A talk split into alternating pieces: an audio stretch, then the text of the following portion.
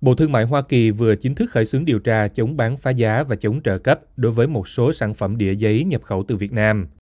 Bộ tiến hành việc điều tra này từ ngày 14 tháng 2 để xác định liệu một số đĩa giấy từ Việt Nam cùng với hai nước khác là Trung Quốc và Thái Lan xuất khẩu sang Mỹ có vi phạm luật chống bán phá giá và chống trợ cấp của Mỹ hay không.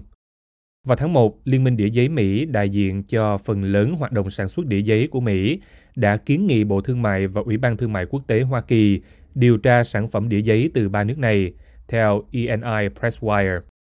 Các khiếu nại này nêu rõ các hành vi thương mại được nói là không công bằng khi ba nước trên xuất khẩu đĩa giấy sang Mỹ với giá thấp hơn giá trị hợp lý và cáo buộc tỷ lệ bán phá giá lên tới 279%, cũng như có nhiều khoản trợ cấp. Theo số liệu của Ủy ban Thương mại Quốc tế Hoa Kỳ, Việt Nam xuất khẩu loại sản phẩm này có giá trị khoảng 9,3 triệu đô la sang Mỹ trong năm 2022. Năm 2023, Việt Nam xuất khẩu khoảng 9 triệu đô la.